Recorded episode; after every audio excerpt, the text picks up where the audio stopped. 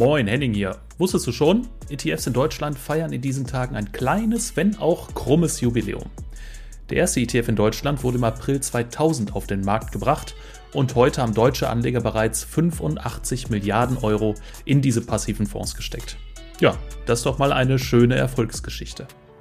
Und wer könnte uns besser in die Welt der ETFs einführen als der Experte und Pionier auf diesem Markt, Jan Altmann. Heute in Episode Nummer 6 von Aktien Royal spreche ich mit Jan über seine Erfahrungen auf dem ETF-Markt.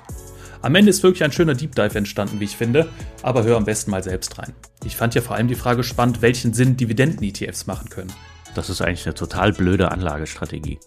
Warum will ich denn jetzt nur von den Dividenden leben und das andere nicht mehr anfassen? Ist mir auch unverständlich. Wenn man ein Unternehmen haben möchte, was hohe Dividenden zahlt, weil es hohe Gewinne erzielt und auch ein laufendes, gutes Geschäftsmodell hat, dann muss man auf Dividendenkonstanz achten und nicht auf die absolute Höhe der Dividenden. Bevor es jetzt aber richtig losgeht mit Jan, hier nochmal unser Disclaimer. Bitte denke beim Hören immer daran, alle Informationen hier bei Aktien Royal dienen ausschließlich zu Informationszwecken und stellen keine Anlageberatung dar.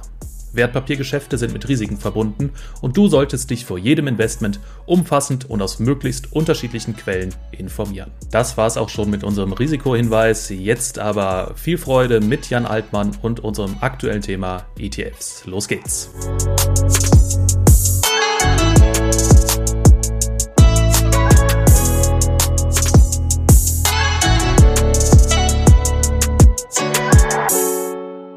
So, eine neue Folge von Aktien Royal. Ich habe einen frischen Gast am Mikrofon. Jan, wer bist du? Was machst du? Ja, ich freue mich dabei zu sein. Ich befasse mich jetzt seit 23 Jahren mit ETFs, bin also ein ETF-Pionier und war auch beim Urknall dabei, wie die Süddeutsche Zeitung das kürzlich in einem Artikel genannt hat, wo ich auch entsprechend erwähnt wurde. Also aktuell bin ich Produktexperte bei der ETC Group und das ist ein Anbieter von börsengehandelten und vollständig hinterlegten Kryptowertpapieren, die so ähnlich wie ETFs gehandelt werden.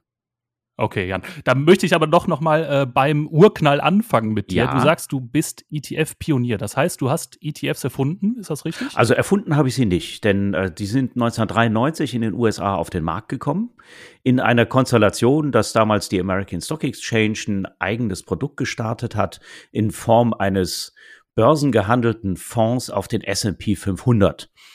Und dieses Modell hat man dann übertragen auf Europa. Nur in Europa war es eben so, da gab es schon eine Gesetzgebung für Publikumsfonds, die hat man einfach benutzt und hat dann die Produkte an einer Börse gelistet. Und das Ganze drumherum, wie also ein Emittent an die Börse kommt, das Marktmodell, die ganzen rechtlichen Voraussetzungen, all das habe ich begleitet. Das war mein Projekt, als ich damals bei der Deutschen Börse gearbeitet habe. Und tatsächlich war die Deutsche Börse auch die erste, da haben wir ordentlich aufs Gaspedal gedrückt, die erste, die das dann am 11. April 2000 entsprechend möglich gemacht hat. Und die Firma Merrill Lynch, die hatte zwei Produkte damals gelistet, eins auf den Stoxx 50, eins auf den Eurostoxx 50. Ja, und so kam das Ganze ins Rollen. Allerdings muss man sich vor Augen halten, was war am 11. April 2000? Da haben alle nur an Wachstumsaktien geglaubt. So langweilige, diversifizierte Tracker, die standen da nicht unbedingt im Fokus. Aber die Jahre drauf haben dann ETFs gezeigt, was sie können und eine kleine Revolution ausgelöst. Gibt es diese beiden ETFs von Merrill Lynch heute noch? Tatsächlich gibt es die heute noch und heute gehören sie zu BlackRock bzw. iShares. iShares, die Marke von BlackRock, und die ETFs, die kann man heute noch kaufen und handeln. Interessantes Detail, vielleicht können wir hier gerade erwähnen, die haben damals beim Start 0,5% Verwaltungsgebühr gekostet. Das sind so die Gebühren, die ein ETF braucht und vereinnahmt zu seinem Betrieb. Und heute kosten sie einen Bruchteil davon. Also das heißt, das gleiche Produkt ist mit der Zeit viel billiger geworden, weil natürlich viel mehr Mittel auch drin liegen und der Emittent das weitergegeben hat. Das heißt, woran liegt's, dass diese Kosten so weit runtergegangen sind? Nur daran, dass die Fondsgrößen gestiegen sind, oder hat sich da auch irgendwie im Backend bei den Emittenten was geändert? Nee, hat sich nichts im Backend geändert, sondern es kamen Wettbewerbsprodukte, die dann billiger waren, und da ist jeder Emittent dann gezwungen, entsprechend die Kosten zu senken.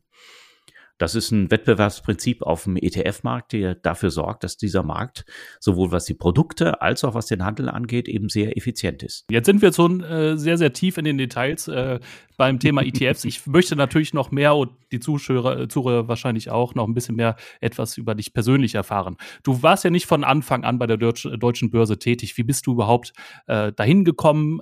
Ja, wie sah deine Schullaufbahn aus? Gab es da vielleicht schon Berührungspunkte mit dem Thema Finanzen, Geld, Börse? Also meine Schullaufbahn hat tatsächlich ohne jegliche Börse stattgefunden und auch den Gedanken daran, auch das ist jetzt nicht gerade vom Elternhaus geprägt gewesen. Und ich bin dann untypisch für die Familie tatsächlich Kaufmann geworden und später habe ich Volkswirtschaft studiert.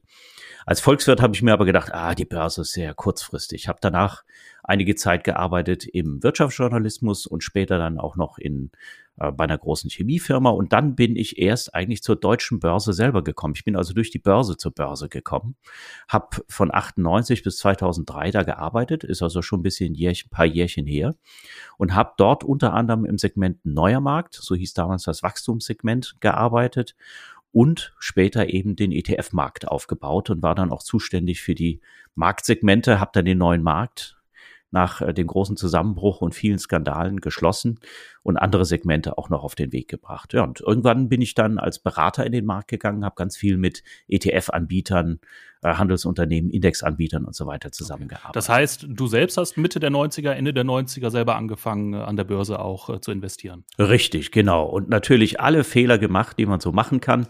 Und der neue Markt, wie gesagt, das Wachstumssegment lässt sich ungefähr vergleichen mit dem Hype von Wachstumsunternehmen, den wir so bis 2020 gesehen haben. Ist also wirklich ist sehr gut vergleichbar, was da passiert ist. Und da hat man eben sein Geld auf Unternehmen gesetzt, die gehypt wurden, also GameStop, sowas gab es noch nicht, aber das waren dann tolle Wachstumsstories von Unternehmen, die kein Produkt hatten, die aber sich selber als Weltmarktführer bezeichnet haben. Und ja, da konnte man Geld verdienen oder sagen wir mal Erträge erwirtschaften, aber auch einen Haufen Geld verlieren, wie es dann die Zeit eben nach dem April 2000 deutlich gezeigt hat, als das gesamte System da zusammenbrach. Später kam dann noch der 11. September 2001, der hat dann die Kurse endgültig zum Abstürzen gemacht. Also große Finanzmarktkrise. Kannst du dich noch erinnern, welche waren deine ersten Aktien im Depot? Ich glaube sogar, da war mal eine EM-TV dabei. Und was waren da noch? Aktien? Also ich habe das eher, ich habe nicht im großen Stil oder so da gehandelt. Auch Zertifikate, das fand ich immer ein bisschen dubios und habe auch nicht mit Optionsscheinen rumgemacht, sondern ich habe tatsächlich sogar Aktien genommen, deren Chefs ich quasi kennengelernt oder gesehen habe da im Rahmen meiner Tätigkeit und all das hat nichts genützt. Ja, das waren der Menge geplatzter Träume und windiger Business Cases, die da aufgetischt wurden. Ich kann mich auch noch so ein bisschen vage an diese Zeit erinnern. Damals habe ich auch angefangen, so Ende der 90er, Anfang der 2000er. Und wirklich Fundamentalanalyse war, ich glaube, bei vielen Privatanlegern, zumindest bei mir, nicht en vogue. Wie sah das bei dir aus? Was waren so deine Trigger, warum du damals investiert hast? Damals war es einfach hip, das zu tun und mal zu beginnen. Und es gab auch die ersten Broker, bei denen das einigermaßen wirtschaftlich möglich war. Auch da hat sich einiges getan in der Zeit schon. Ohne einen Broker, also wenn man pro Aktientrade 50, 60 Euro zahlt, da ist man eben nicht so schnell dabei mit der Spekulation, wenn man noch relativ jung ist und nicht so viel Geld hat. Und genau das Gleiche, was die Broker heutzutage auch befördern. Die Kosten sind ja wirklich am Boden für den Handel, was grundsätzlich ich positiv finde, was natürlich aber dann auch solches spekulatives Verhalten unterstützt. Du sagst selbst, in deiner Familie war das Thema Finanzen gar nicht so groß aufgehangen. Wie haben deine Eltern oder auch dein privates Umfeld generell reagiert, als du erzählt hast, dass du jetzt an der Börse aktiv bist? Ich glaube, die haben das nicht so ganz ernst genommen. Also ich selber bin auch mehr eigentlich seither der Buy-and-Hold-Anleger, vernunftgetrieben, langfristig orientiert. Und das war eine Erfahrung, die man einfach mal machen musste. Jetzt bist du selber seit vielen Jahren beim Thema ETF unterwegs. Fangen wir da vielleicht mal bei den Basics an. Viele Anleger bei uns bei Zero sind natürlich auch schon bei ETFs investiert, aber viele fragen sich vielleicht auch noch oder sind sich noch nicht so ganz so schlüssig, ob sie da einsteigen wollen oder nicht. Deswegen wollen wir es an dieser Stelle auch mal ein bisschen erklären. Was ist überhaupt ein ETF und wie funktioniert er genau? Ja, gern. Also ein ETF ist bedingt durch den letzten Buchstaben in der Abkürzung ETF ein Fonds erstmal. Das heißt, er verwaltet Vermögensgegenstände. Was in der Abkürzung nicht vorkommt, ist das Wort passiv. Also ein ETF verwaltet das Vermögen der Anleger entsprechend eines Index. Der ist auch so zusammengesetzt wie ein Index und soll auch die Wertentwicklung eines Index möglichst gut abbilden. Das ist die eine Seite, die Produktseite, und das ist die wichtige Seite, die man sich anschauen muss, wenn man ETFs zum Investieren benutzen möchte. Jetzt muss ich aber auch irgendwie als Privatanlegerin oder Anleger dazu in der Lage sein, in so ein Produkt zu investieren. Und der Weg war früher so, man ging dann zu seinem Finanzberater und der wies einem dann die Ehre, das dann irgendwo auf einer Fondsplattform zu investieren. ETFs boten seit Start erstmals die Möglichkeit, dass jeder mit einem Wertpapierdepot, der die ISIN oder die Wertpapierkennnummer des Produktes kannte, so ein Ding ordern kann. Das heißt, es ist ein super demokratisches Produkt, was tatsächlich jeder ins Wertpapierdepot rein kaufen kann und auch wieder verkaufen kann, auch super flexibel. Was später dazu kam, es hat aber 10 Jahre gedauert, bis das ein bisschen populärer wurde, waren dann Sparpläne auf ETFs. Mein Fondssparpläne gibt es schon relativ lange, die werden auch über die zahlreichen Fondsplattformen abgewickelt. Bei ETFs braucht man ein bisschen mehr Kopfschmerzen dafür, weil das Produkt eigentlich ja eben an der Börse gehandelt wird, und wie will man denn diese Mikrotrades per Sparplan an der Börse realisieren? Das haben dann Broker möglich gemacht, die mussten das aber erstmal verstehen und auch zu akzeptablen Kosten bereitstellen können. Ja, und heute sind wir dabei, heute kann ich über diverse Broker zu niedrigsten Kosten in ETFs an der Börse investieren. Kann das jederzeit wieder verkaufen, ist natürlich auch verführerisch, ne? Oder kann einen Sparplan machen und kann da ganz agnostisch ohne Prognosen entsprechend sparen. Jetzt gibt's aber heutzutage 2500 verschiedene Produkte. Also 2000 davon sind die ETFs mit dem Fonds dahinter. Fonds ist ein Qualitätsmerkmal, weil das ein Sondervermögen ist, insolvenzsicher geparkt, muss auch nicht über eine Einlagensicherung abgesichert werden. Und die anderen Produkte sind sowas wie ETCs, ETNs, die werden genauso gehandelt. Das ist also auch eine Sache, ja, da habe ich die Qual der Wahl heute, können wir später noch dazu kommen. Also das ET ist auch wichtig, ist nicht extraterrestrisch, sondern es ist ganz praktisch. Die Fonds müssen ja an der Börse gehandelt werden. Und wie schaffe ich das, eine Wertentwicklung hinzukriegen, auch im Pricing an der Börse, die dem Index entspricht? Denn wenn man das rein Angebot und Nachfrage überlassen würde, da würde ja der Preis vollkommen außer Rand und Band geraten, wenn jetzt, sagen wir mal, heute alle den DAX-ETF kaufen wollten, aber der DAX gerade an Wert verliert. So Situationen gibt es, und dazu gibt es eben professionelle Marktteilnehmer, die da an der Börse im Handelsbuch, also im offenen Orderbuch der Börse tätig sind und Preise stellen, die der möglichst genauen Wertentwicklung des ETFs entsprechen. Und das sind auch die einzigen, die tatsächlich das Geld, was ich an der Börse investiert habe, dann letztlich in den ETF investieren können. Ja, die sammeln die ganzen Orders, am Tagesende wird eine Ausführung gemacht, der ETF gibt Wertpapiere aus, und da haben wir jetzt schon wieder was gelernt. Die Zahl der Wertpapiere im ETF ist variabel. Ja, genau deswegen ist das Pricing ein anderes als bei Aktien. Also eine Aktiengesellschaft, wenn die eine Kapitalerhöhung macht, dann braucht es einen Prospekt, die muss das kommunizieren, da gibt es Fristen, und die Zahl der Aktien ist dann erstmal in Stein gemeißelt, die an der Börse gehandelt wird, und wird dann Angebot und Nachfrage überlassen. Bei ETFs ist eben anders, ein anderes Handelsmodell. Das ist ein ganz spannender und auch wichtiger Punkt, die Market Maker. Das heißt, es gibt einen Umweg bei den ETFs. Man zahlt, richtig, wenn man jetzt einen ETF als Anleger kauft, zahlt man im Prinzip erstmal den Market Makern das Geld, und die setzen das Geld so ein, dass der ETF eben nicht nach Angebot und Nachfrage steigt oder fällt in seinem Wert und an seinem Preis, sondern eben an diesem Index, den er abbilden soll, auch gekoppelt bleibt. Ist korrekt.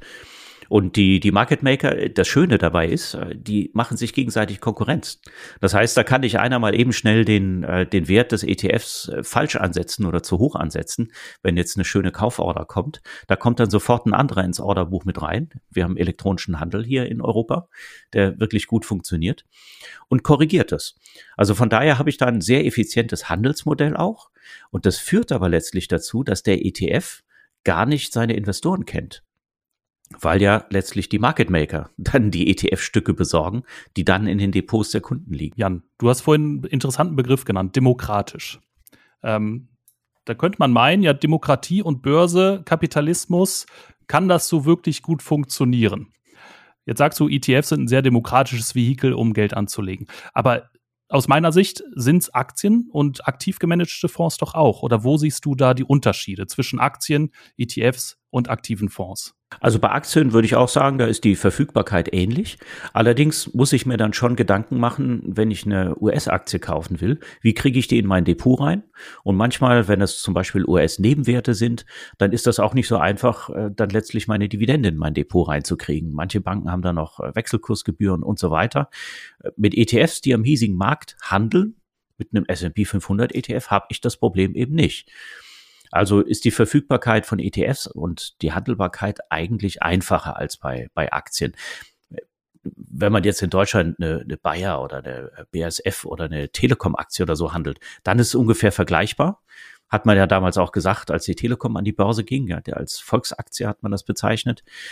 Bei ETFs ist der Prozess quasi automatisch so eingebaut, also auch wenn der Index ein exotischer ist und in nur im chinesischen Inland gelistete Aktien investiert, muss ich mir als Privatanleger oder Privatanlegerin da nicht den Kopf zerbrechen. Ich handle es einfach hier an der Börse und hab's dann in meinem Depot.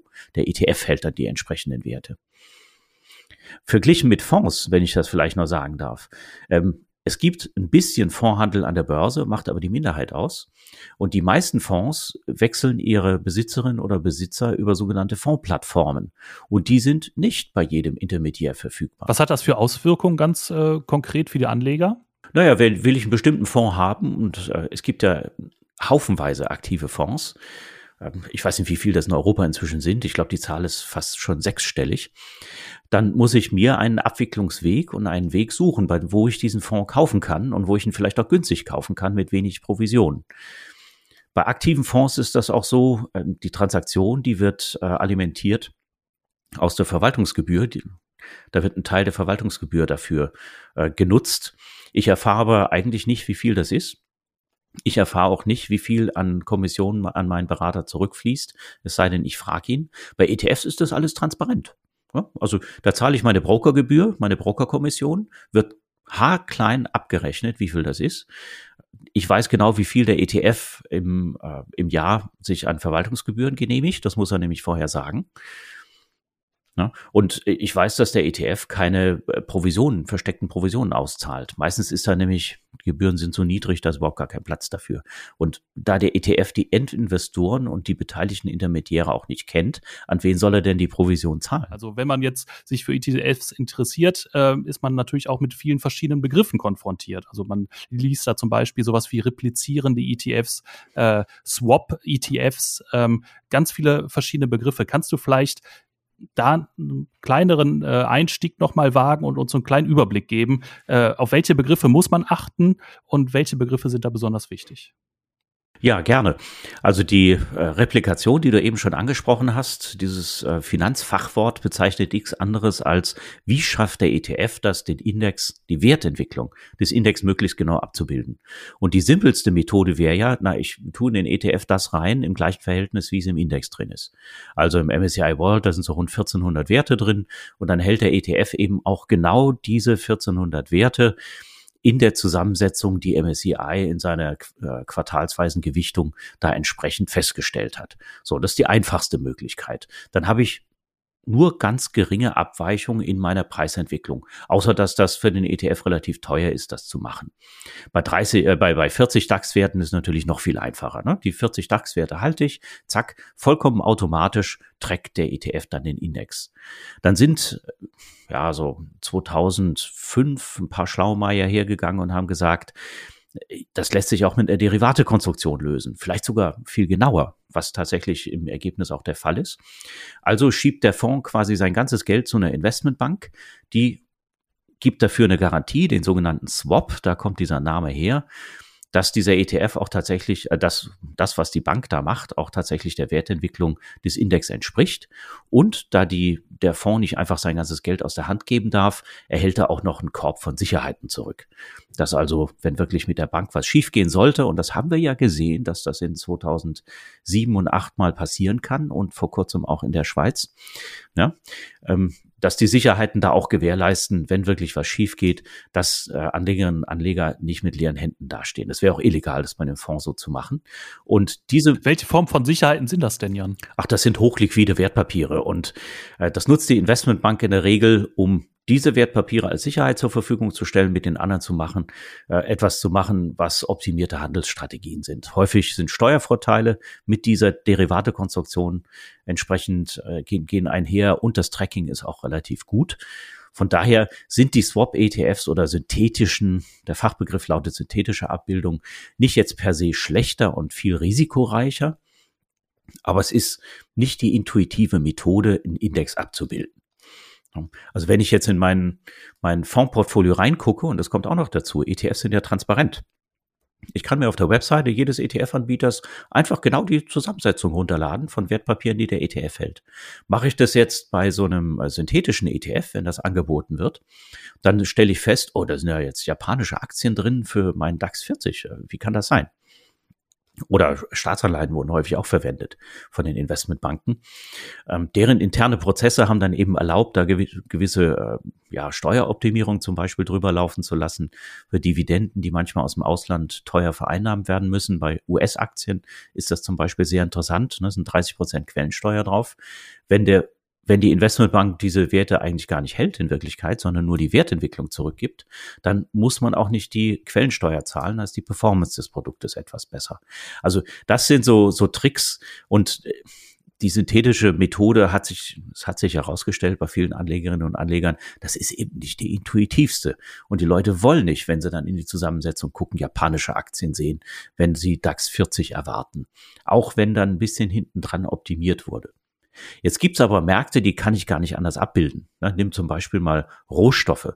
Gibt auch Rohstoff-ETFs, also gibt nicht nur ETFs auf Aktien, gibt auch ETFs auf andere. Und bei Rohstoff-ETFs, da kann ich den Markt eigentlich nur mit wahren Terminkontrakten abbilden.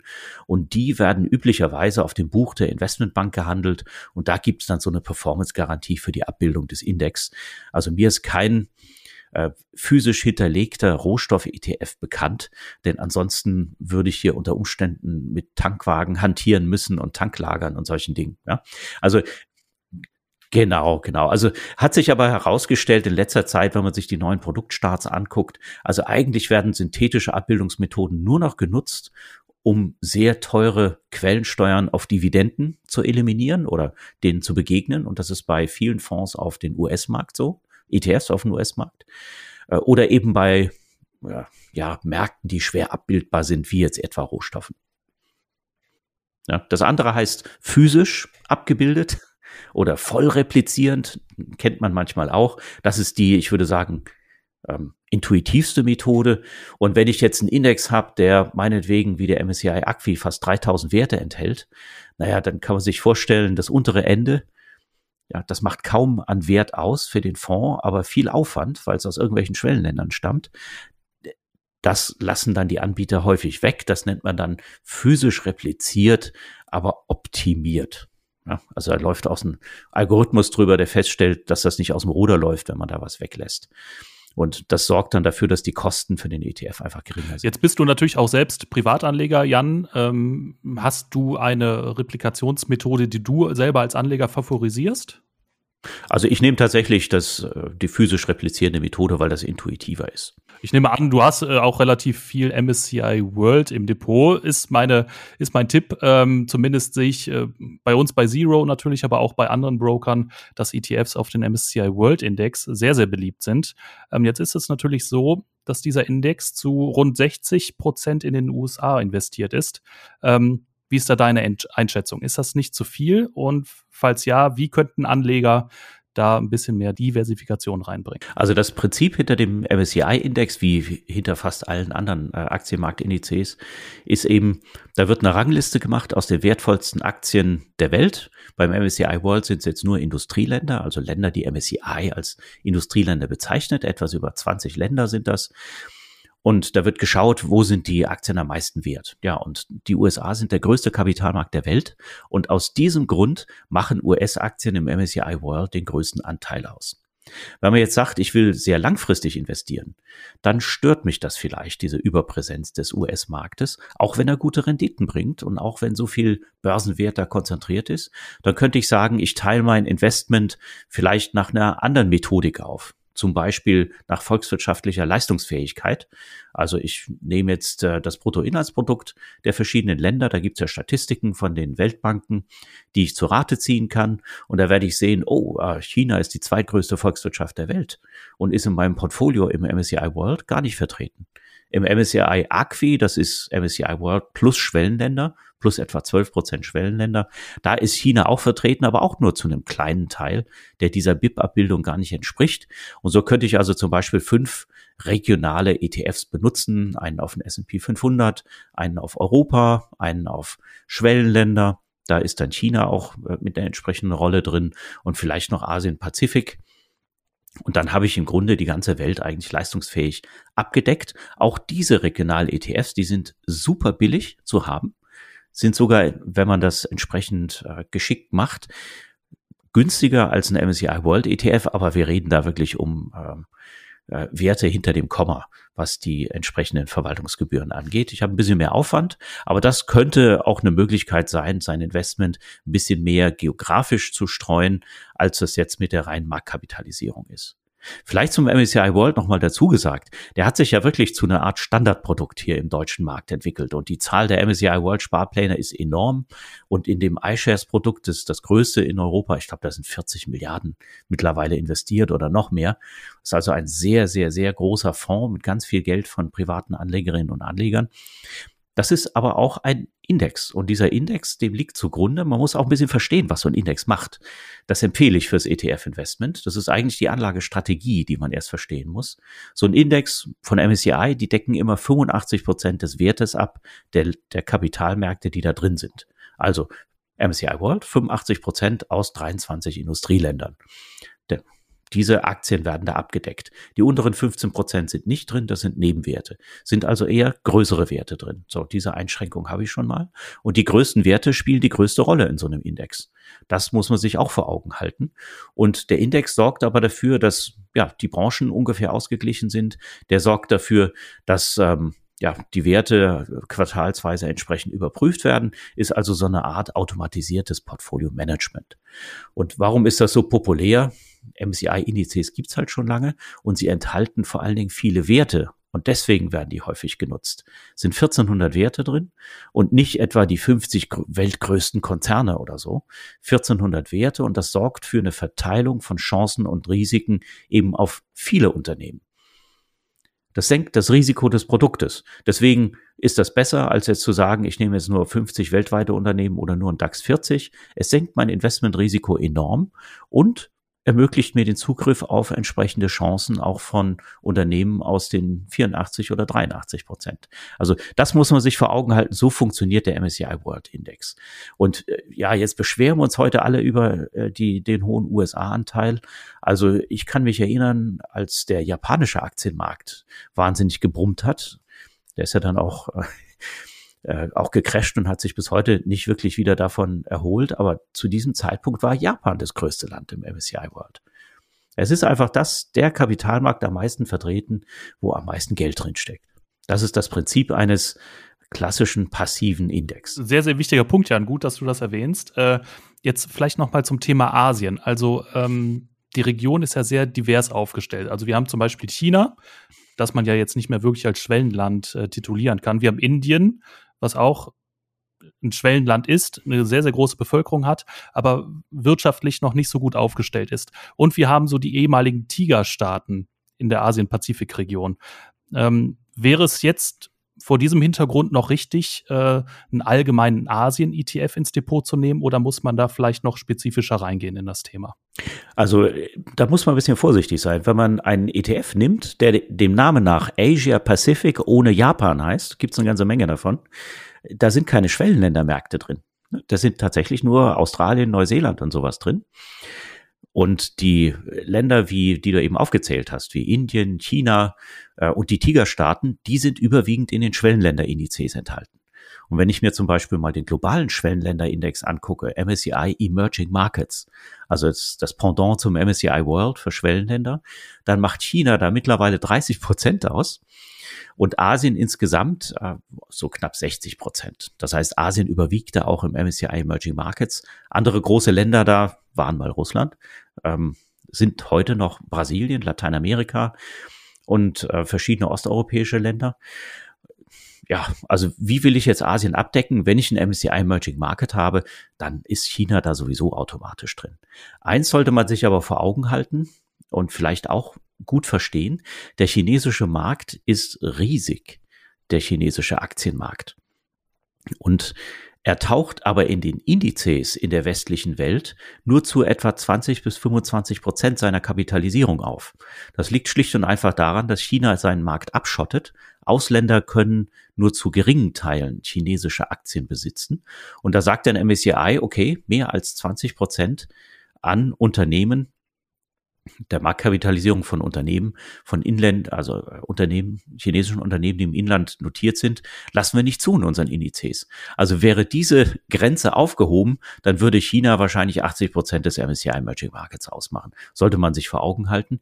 Du sagst, es ist eigentlich kein Schwellenland mehr. Ja. Wer sagt denn, ist es ein Schwellenland oder nicht? Man kann da einerseits hergehen, sagen, von der Weltbank, so als Volkswirt, ja, bestimmte politische Funktionen müssen erfüllt werden. Die Indexanbieter gehen da aber anders dran. Die Indexanbieter gucken, ist dieser Markt aus dem Ausland vernünftig investierbar? Und wenn das nicht ist, wenn es Kapitalverkehrskontrollen und so weiter gibt, ja, dann werden die als Schwellenländer eingestuft. Und da gibt es ein interessantes Detail. Ich meine, Südkorea ist ja eigentlich auch eine hochentwickelte Gesellschaft, ist auch ja, demokratisch, ob das jetzt so toll funktioniert oder nicht, kann ich von hier aus schlecht beurteilen, aber es ist eine Demokratie. Also könnte man sagen, ja, gibt es auch freie Börsen, dass Südkorea eigentlich ein Industrieland ist. Hat ja auch eine florierende Industrie, ist ein Hochtechnologieland. Ja, und die Indexfirma FTSE, FTSE, liest man häufig, gibt es viele Vanguard-ETFs drauf, die haben das exklusiv lizenziert, die großen Märkte, die FTSE abdeckt. Die stufen Südkorea als Industrieland ein und der MSCI stuft es als Entwicklungsland ein. Also auch das sind so graduelle Unterschiede. Bei Indien ist es auch so, auch im indischen Markt kann ich nicht unbegrenzt investieren. Insofern sagt MSCI da auch völlig zu Recht, ist auch ein Schwellenland. Und Schwellenländer, was zeichnet Schwellenländer sonst noch aus? Schwellenländer sind häufig instabiler und ihre Volkswirtschaften sind häufig abhängiger von den Industrieländern, weil es eben Zulieferer sind für die Industrieländer der heutigen Globalisierung. Das heißt, deren Aktienmärkte schwanken sehr viel stärker, bedingt durch das, was in den Industrieländern passiert. Muss man sich auch vor Augen halten. Also es gibt einerseits die Idee des Aufstiegs eines Schwellenlandes zu einem Industrieland, von dem man langfristig profitieren kann.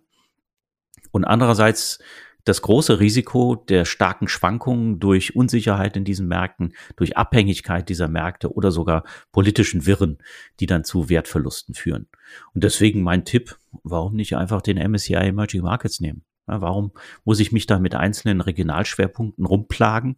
Es sei denn, ich teile mein Portfolio eben geografisch auf, wie ich das eingangs erwähnt habe. Aber auch da würde ich immer den MSCI Emerging Market wählen, um die Schwellenländer damit abzudecken. Ganz simpel. Welche Vorteile bringt der MSCI-Index im Vergleich zu FTSE? Also ich habe viel bei dir rausgehört, du setzt auf MSCI. Warum siehst du den vorne? Also bei ETFs ist das eigentlich nur ein Ergebnis der Lizenzierungspolitik dieser Indexanbieter. MSCI hat gesagt, wir geben keine exklusiven Lizenzen raus. Fast jeder ETF-Anbieter kann damit einen MSCI World starten und das hat zu einem Preiskampf der Produkte geführt. FTSE hat es anders gemacht. FTSE arbeitet mit der Firma Vanguard zusammen, ist der zweitgrößte Vermögensverwalter der Welt und Vanguard hat eben die FTSE-Indizes exklusiv lizenziert für Europa. Also man kriegt jetzt keinen FTSE Emerging Markets oder FTSE All World von einem anderen Anbieter als von Vanguard. Bei Vanguard hat man das Risiko jetzt nicht so gesehen, denn das ist die einzige Fondsgesellschaft der Welt, die als Genossenschaft organisiert ist und eine extrem niedrige Kostenquote hat. Deswegen ist das auch okay. Die Unterschiede zwischen beiden Indexfamilien sind eigentlich im Ergebnis total gering.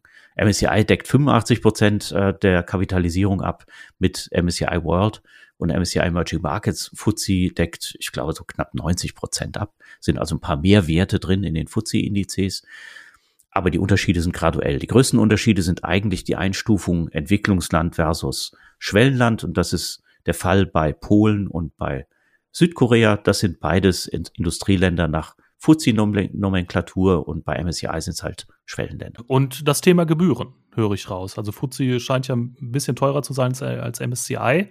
Und ein paar Prozentpunkte Gebühren, die man einspart, die machen ja auf lange Sicht schon sehr viel aus. Also selbst das macht nicht viel aus. Wenn man sich mal die Vanguard-Produkte anguckt, die sind sehr, sehr wettbewerbsfähig, die Vanguard-Produkte, obwohl sie jetzt nicht in direkten Wettbewerb stehen mit einem Produkt, was einen MSCI-Index jetzt benutzt. Aber auch da, ich habe eben erwähnt, Vanguard ist in den USA eine Genossenschaft. Da gibt's keine wirkliche Gewinnerzielungsabsicht dahinter. Und deswegen haben die unternehmensweit eine Kostenquote von, ich glaube, 9 Basispunkten, also 0,09% an Kosten. Super, super niedrig. Haben also auch kein Motiv, die ETFs überteuert anzubieten. Von daher, das ist gehupft wie gesprungen. Ob ich jetzt MSCI World nehme, der ist einfach bekannter, das ist ein Standardprodukt, wird öfter angeboten bei den Online-Brokern, oder den FTSE Developed, das wäre so das Gegenstück vom MSCI World. Also das ist wirklich eine Diskussion auf Produktebene, da sollte man vorher sich über die Strategie besser Gedanken machen, das hat viel mehr Einfluss. Dann kommen wir doch direkt mal zum Thema Strategie. Vielleicht vorab, also ich gewinne so langsam den Eindruck, ja, als Anleger, man kann natürlich jetzt einfach mal einen MSCI World Index ETF kaufen, man kann sich auf der anderen Seite aber auch sehr, sehr tief in das Thema ETF reinarbeiten. Kommen wir vielleicht mal zu den grundlegenden Prinzipien, wonach man vielleicht so auch als Einsteiger vielleicht anlegen sollte. Hast du da so vielleicht 3, 4 Zutaten für ein Patentrezept, Jan? Also mein erster Rat ist, investiere in nichts, was du nicht verstehst. Und deswegen lohnt es sich auch, sich Gedanken zu machen, wie ein ETF funktioniert, selbst wenn ich nur eine MSCI World im Depot haben möchte. Ein zweiter Grundsatz ist, diversifiziere. Streue dein Vermögen, denn das senkt das Risiko enorm und verteilt die Chancen auf viele Schultern. Und Diversifikation kann ich im Aktienbereich zum Beispiel machen, indem ich halt einen möglichst breiten Index nehme. Ich nehme also statt einen DAX 40, der von der deutschen Volkswirtschaft abhängt und deren Abhängigkeiten in Märkten wie China, da nehme ich vielleicht lieber einen globalen Index, statt nur unsere lokale Volkswirtschaft abzubilden. Einen globalen Index wie den MSCI World sind 40 Werte versus 1400. Senkt mein Investmentrisiko enorm, kann man in der Schwankungsbreite dieser Indizes ganz klar feststellen. Die Rendite ist trotzdem nicht schlechter, overall über längere Zeit.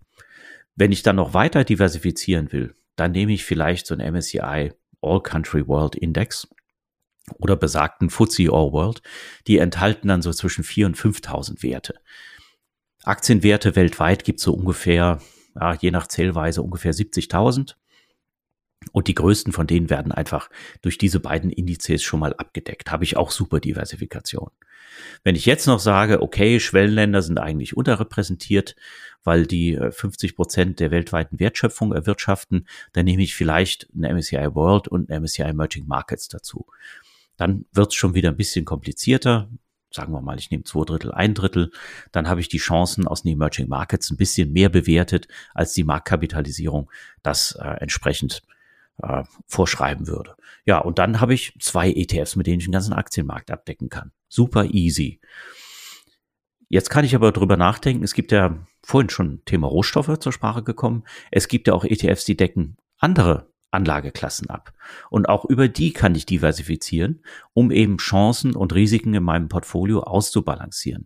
Aktien selber, muss ich mir vor Augen halten, haben Risiken. Von der Einzelaktie angefangen bis hin zu engen Indizes oder Indizes, die vielleicht nur ein Land abdecken, S&P 500, bis hin zu weltweit investierenden Indizes wie halt MSCI World, MSCI ACWI und so weiter. Auch da ist die Schwankungsbreite so zwischen 15 und 20%, die das im Jahr schwanken kann. Das muss man aushalten. Wenn ich jetzt sage, okay, ich will gar nicht alles, mein ganzes Geld in Aktien investieren, weil ich das mit den Schwankungen nicht so gut finde. Und das ist wirklich eine persönliche Sache einerseits. Und andererseits eine Sache, wie lange investiere ich? Will ich in 5 Jahren mein Geld wieder haben? Dann soll es nicht gerade in dem Wirtschaftszyklus verschwunden sein. Also die Renditen des Aktienmarktes kann ich nur langfristig nutzen. Also muss ich was beimischen, um das Risiko zu mindern, dass ich dann den Aktienfrust habe zu einem Zeitpunkt, wo ich das Geld brauche. Und das kann man zum Beispiel machen mit Anleihen-ETFs.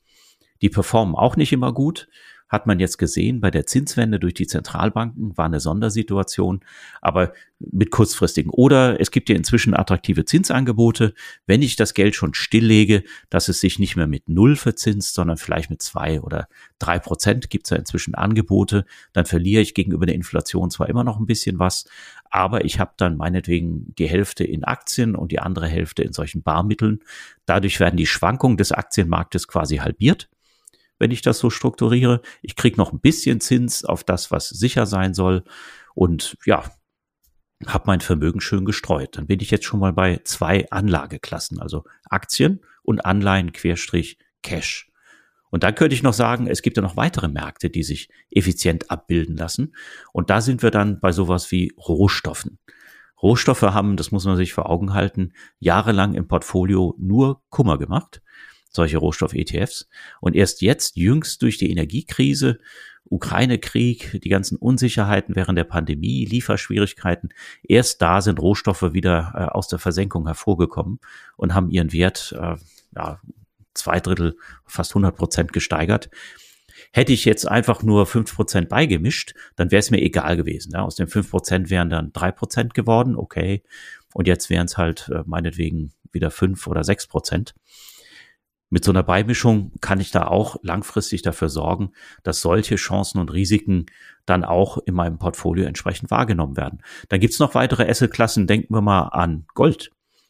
Gold ist nicht als ETF verbrieft, denn ich darf keine Fonds starten, die nur einen Vermögenswert enthalten.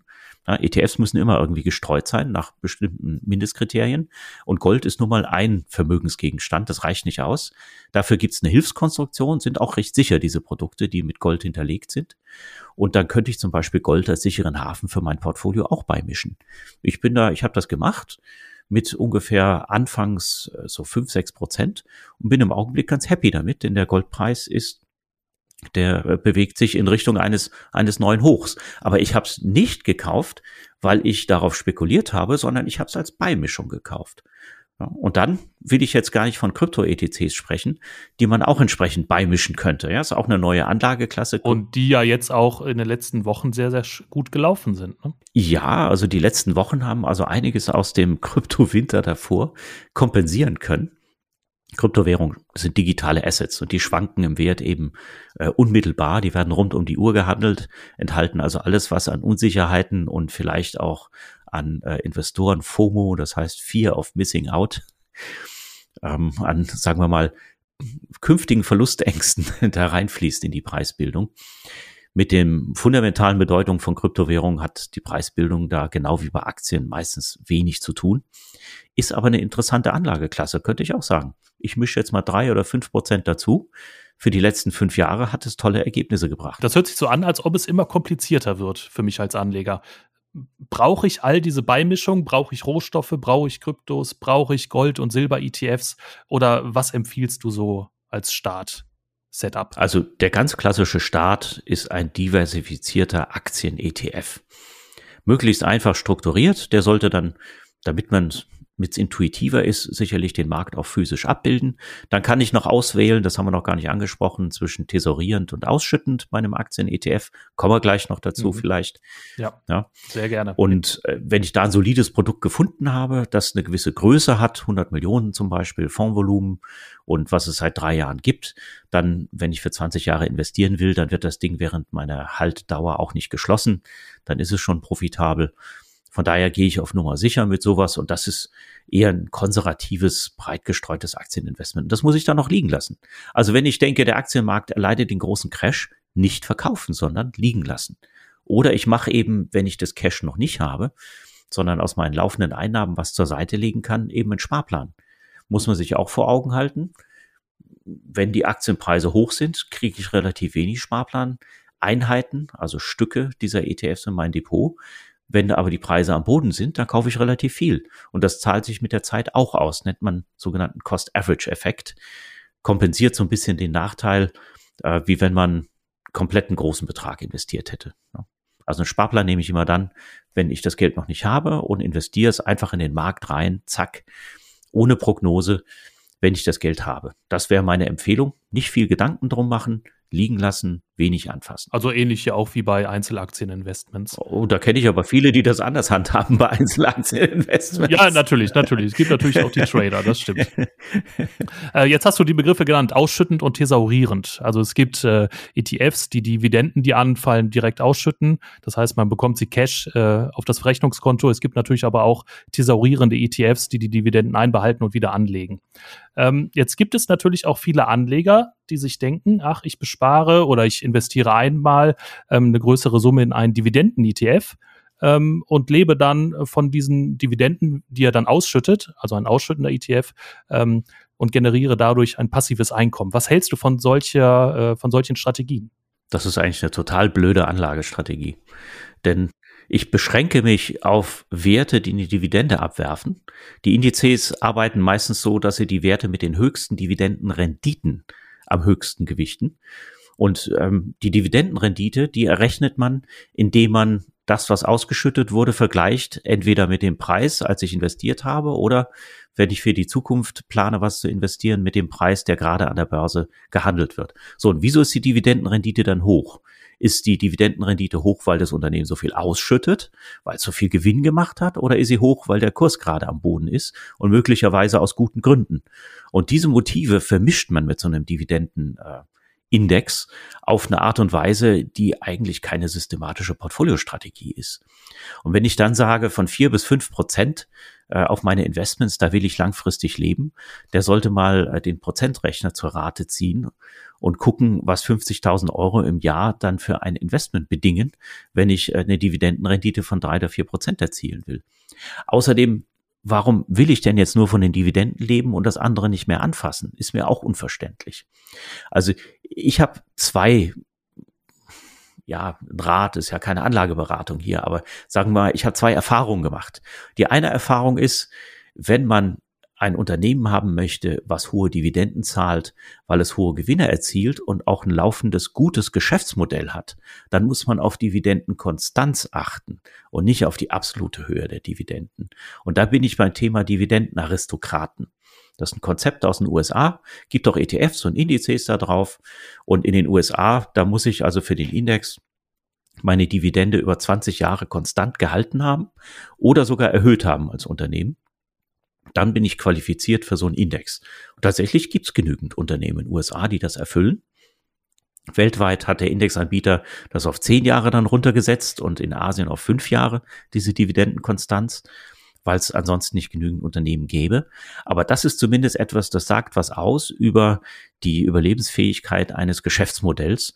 Und ich persönlich mag es auch gerne, wenn den Aktionären was zurückgegeben wird für das Risiko, was ich eingehe, wenn ich mich am Eigenkapital einer Firma beteilige. Auch das sagt was aus, ja. Das ist doch das Schmiermittel des Kapitalismus, so etwas. Deswegen gefällt es mir eigentlich ganz gut.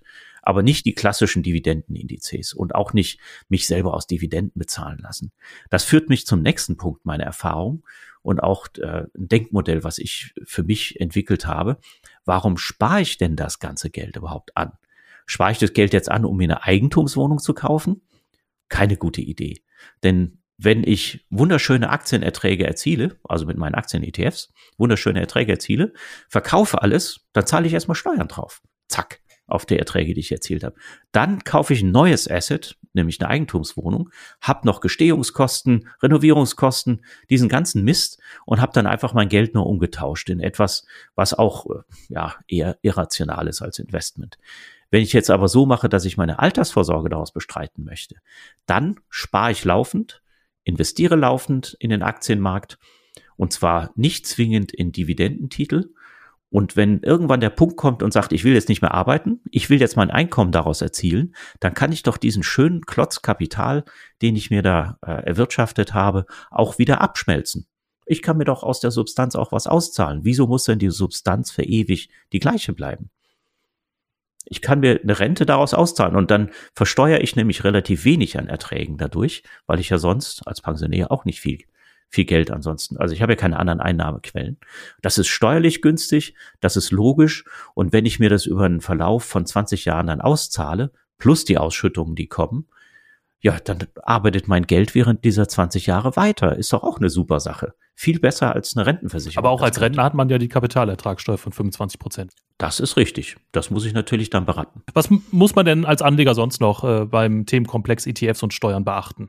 Also beim Thema Steuern ist es eben so, ein ETF wird besteuert mit der Abgeltungssteuer, hast du eben schon angesprochen. In Deutschland gibt es noch den Solidaritätszuschlag obendrauf und wer Kirchensteuer zahlt, hat noch ein bisschen was obendrauf. Also das gibt so grosso modo 26,4% etwa, die ich da auf Erträge zahlen muss, und zwar auf realisierte Erträge. Realisiert heißt, ich kaufe was, ich verkaufe was, habe in der Zwischenzeit einen Kursgewinn erzielt und den muss ich versteuern. Wenn ich jetzt zwischendrin noch Ausschüttungen bekomme, zum Beispiel aus Dividenden, auch die muss ich versteuern. Sowohl auf Erträge als auch bei Aktien, aber nur auf 70% meiner Erträge. Das ist sogenannte Teilfreistellung, die es gibt bei ETFs. Gilt es für so gut wie alle Aktien-ETFs, auf jeden Fall für alle, die physisch den Aktienmarkt abdecken. Manche Synthetiker, da muss man aufpassen, aber es sind absolute Ausnahmen. So, und das heißt, 70% der Erträge muss ich versteuern. Das ist quasi, das ist quasi unausweichbar. Ich kann es aber auch unbeschränkt mit Verlusten, die ich erziele, verrechnen. Mit Verlusten aus ETFs oder anderen Wertpapieren, die keine Aktien sind. Mit Aktienverlusten kann ich es nicht verrechnen. Das hat der Gesetzgeber leider so gestaltet. Ja. Aber Gewinne und Verluste gleichen sich aus. Und dann habe ich ja auch noch ein paar Freibeträge im Jahr. Also wenn ich zum Beispiel Dividenden bekomme und noch nicht so viel Geld habe und die Dividenden, die der ETF ausschüttet, bleiben im Jahr vielleicht unter einer Gesamtsumme von 1.000 €. Da gibt es den sogenannten Sparerpauschbetrag. Den reiche ich vorher mal meinem Broker ein und dann werden die gar nicht besteuert, diese Dividenden. Genauso gibt es so eine Art Vorabbesteuerung mit einer sogenannten Vorabpauschale bei tesorierenden Produkten. Jetzt sind wir wieder bei ausschüttend versus tesorierend. Ne? Bei tesorierenden Produkten, die ja die Dividenden einnehmen, die sind ja nicht weg, sondern für mich quasi neu anlegen. Es erfolgt eine Wertsteigerung meines Investments dadurch. Auch die werden vorab leicht besteuert in Deutschland anhand von so einem Basiszinssatz, damit tesorierende und ausschüttende ETFs über die Haltedauer gleich besteuert werden. Du sagst von dir selbst, du bist ein Buy-and-Hold-Anleger. Was muss denn passieren, dass du in deinem Depot mal ein bisschen rumwühlst und etwas veränderst? Auch vielleicht gibt es eine neue Asset-Klasse, die investierbar ist. In jüngster Zeit waren es eben Kryptowährungen. Also solche börsengehandelten Kryptowährungsprodukte, die gibt es auf Xetra in Deutschland erst seit Mitte 2020. Mein eigener Arbeitgeber ETC Group war da ein Pionier, hat die ersten Produkte hier auf Xetra gelistet. Vorher war das gar nicht so möglich. Da gab es eigentlich nur den Bitcoin. Und Ethereum hätte ich in einer eigenen Wallet halten können, war mir zu fiddelig und zu unsicher. Ich verschlamp gerne mal was. Also habe ich lieber so Wertpapier im Depot liegen. Die Dinger sind relativ effizient, kann ich mal also eine kleine Beimischung reinlegen. Das Gleiche sind zum Beispiel Produkte, Edelmetalle. Da gibt es seit 2004 sowas, an der Börse handelbar mit 100% Gold hinterlegt. Habe ich deswegen dann auch mal mit reingenommen. Und beispielsweise börsengehandelte Emissionszertifikate. Gibt es auch ein Produkt drauf, ist für mich auch eine eigene Assetklasse, die es zu investieren lohnt. Oder die zumindest man sich mal anschauen kann, die sind auch physisch hinterlegt. Ja. Das musst du mal erklären, Jan, was sind Emissionszertifikate? Das will ich jetzt gar nicht so im Detail machen, aber das sind CO2-Zertifikate, die werden vom Gesetzgeber ausgegeben, sind nur beschränkt verfügbar. Unternehmen können die kaufen, um den Dreck zu kompensieren, den sie machen. Und die kann man tatsächlich als Investor auch erwerben, an quasi einer Art börslichem Handel, Zuteilungssystem, und benutzen, um die in ein Finanzprodukt reinzubringen. Ja, also das ist vielleicht ein ganz interessanter Investmentansatz. Und wenn sowas Neues kommt, das mache ich. Aber wie gesagt, ich bin jetzt seit 25 Jahren am Kapitalmarkt. Ich habe die ETFs von Anfang an mit begleitet, weiß genau, was da drin ist, habe den Research gemacht. Wenn ich jetzt Anlegerin oder Anleger bin, der sich mit sowas nur am Rande befasst, dann Aktien-ETFs sind auch eine tolle Sache. Vielleicht noch ein bisschen Gold, Rohstoffe, ein bisschen Krypto, hat man was von gehört, zack, rein, fertig. Ich habe jetzt gar nichts von dir über Einzelaktien gehört. Hast du überhaupt keine Aktien im Depot, nur ETFs und ETCs? Ich habe es irgendwann aufgegeben mit den Einzelaktien. Also ich habe eigentlich nur Pech gehabt, denn wenn man Unternehmen fundamental beurteilt, hat das mit der Preisbildung an der Börse meistens nichts zu tun. Der Börsenpreis ist eigentlich determiniert durch Erwartungen von Anlegern und die Erwartungen einzuschätzen, die sind als Privatanleger eigentlich unmöglich. Und deswegen habe ich irgendwann gesagt, ich mache keine Prognosen mehr, habe keine Lust mehr drauf. Was Komplexes kann man nicht prognostizieren und der Aktienmarkt ist komplex.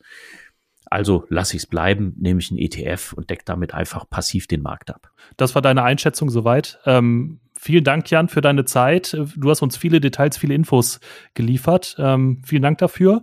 Und vielleicht bärst du uns bald wieder und bringst uns dann nochmal auf den neuesten Stand. Vielen Dank, Jan. Das mache ich gern. Hat mich gefreut, dass ich dabei war. Danke, Henning. Bis dann. Danke. Tschüss. Ciao, ciao.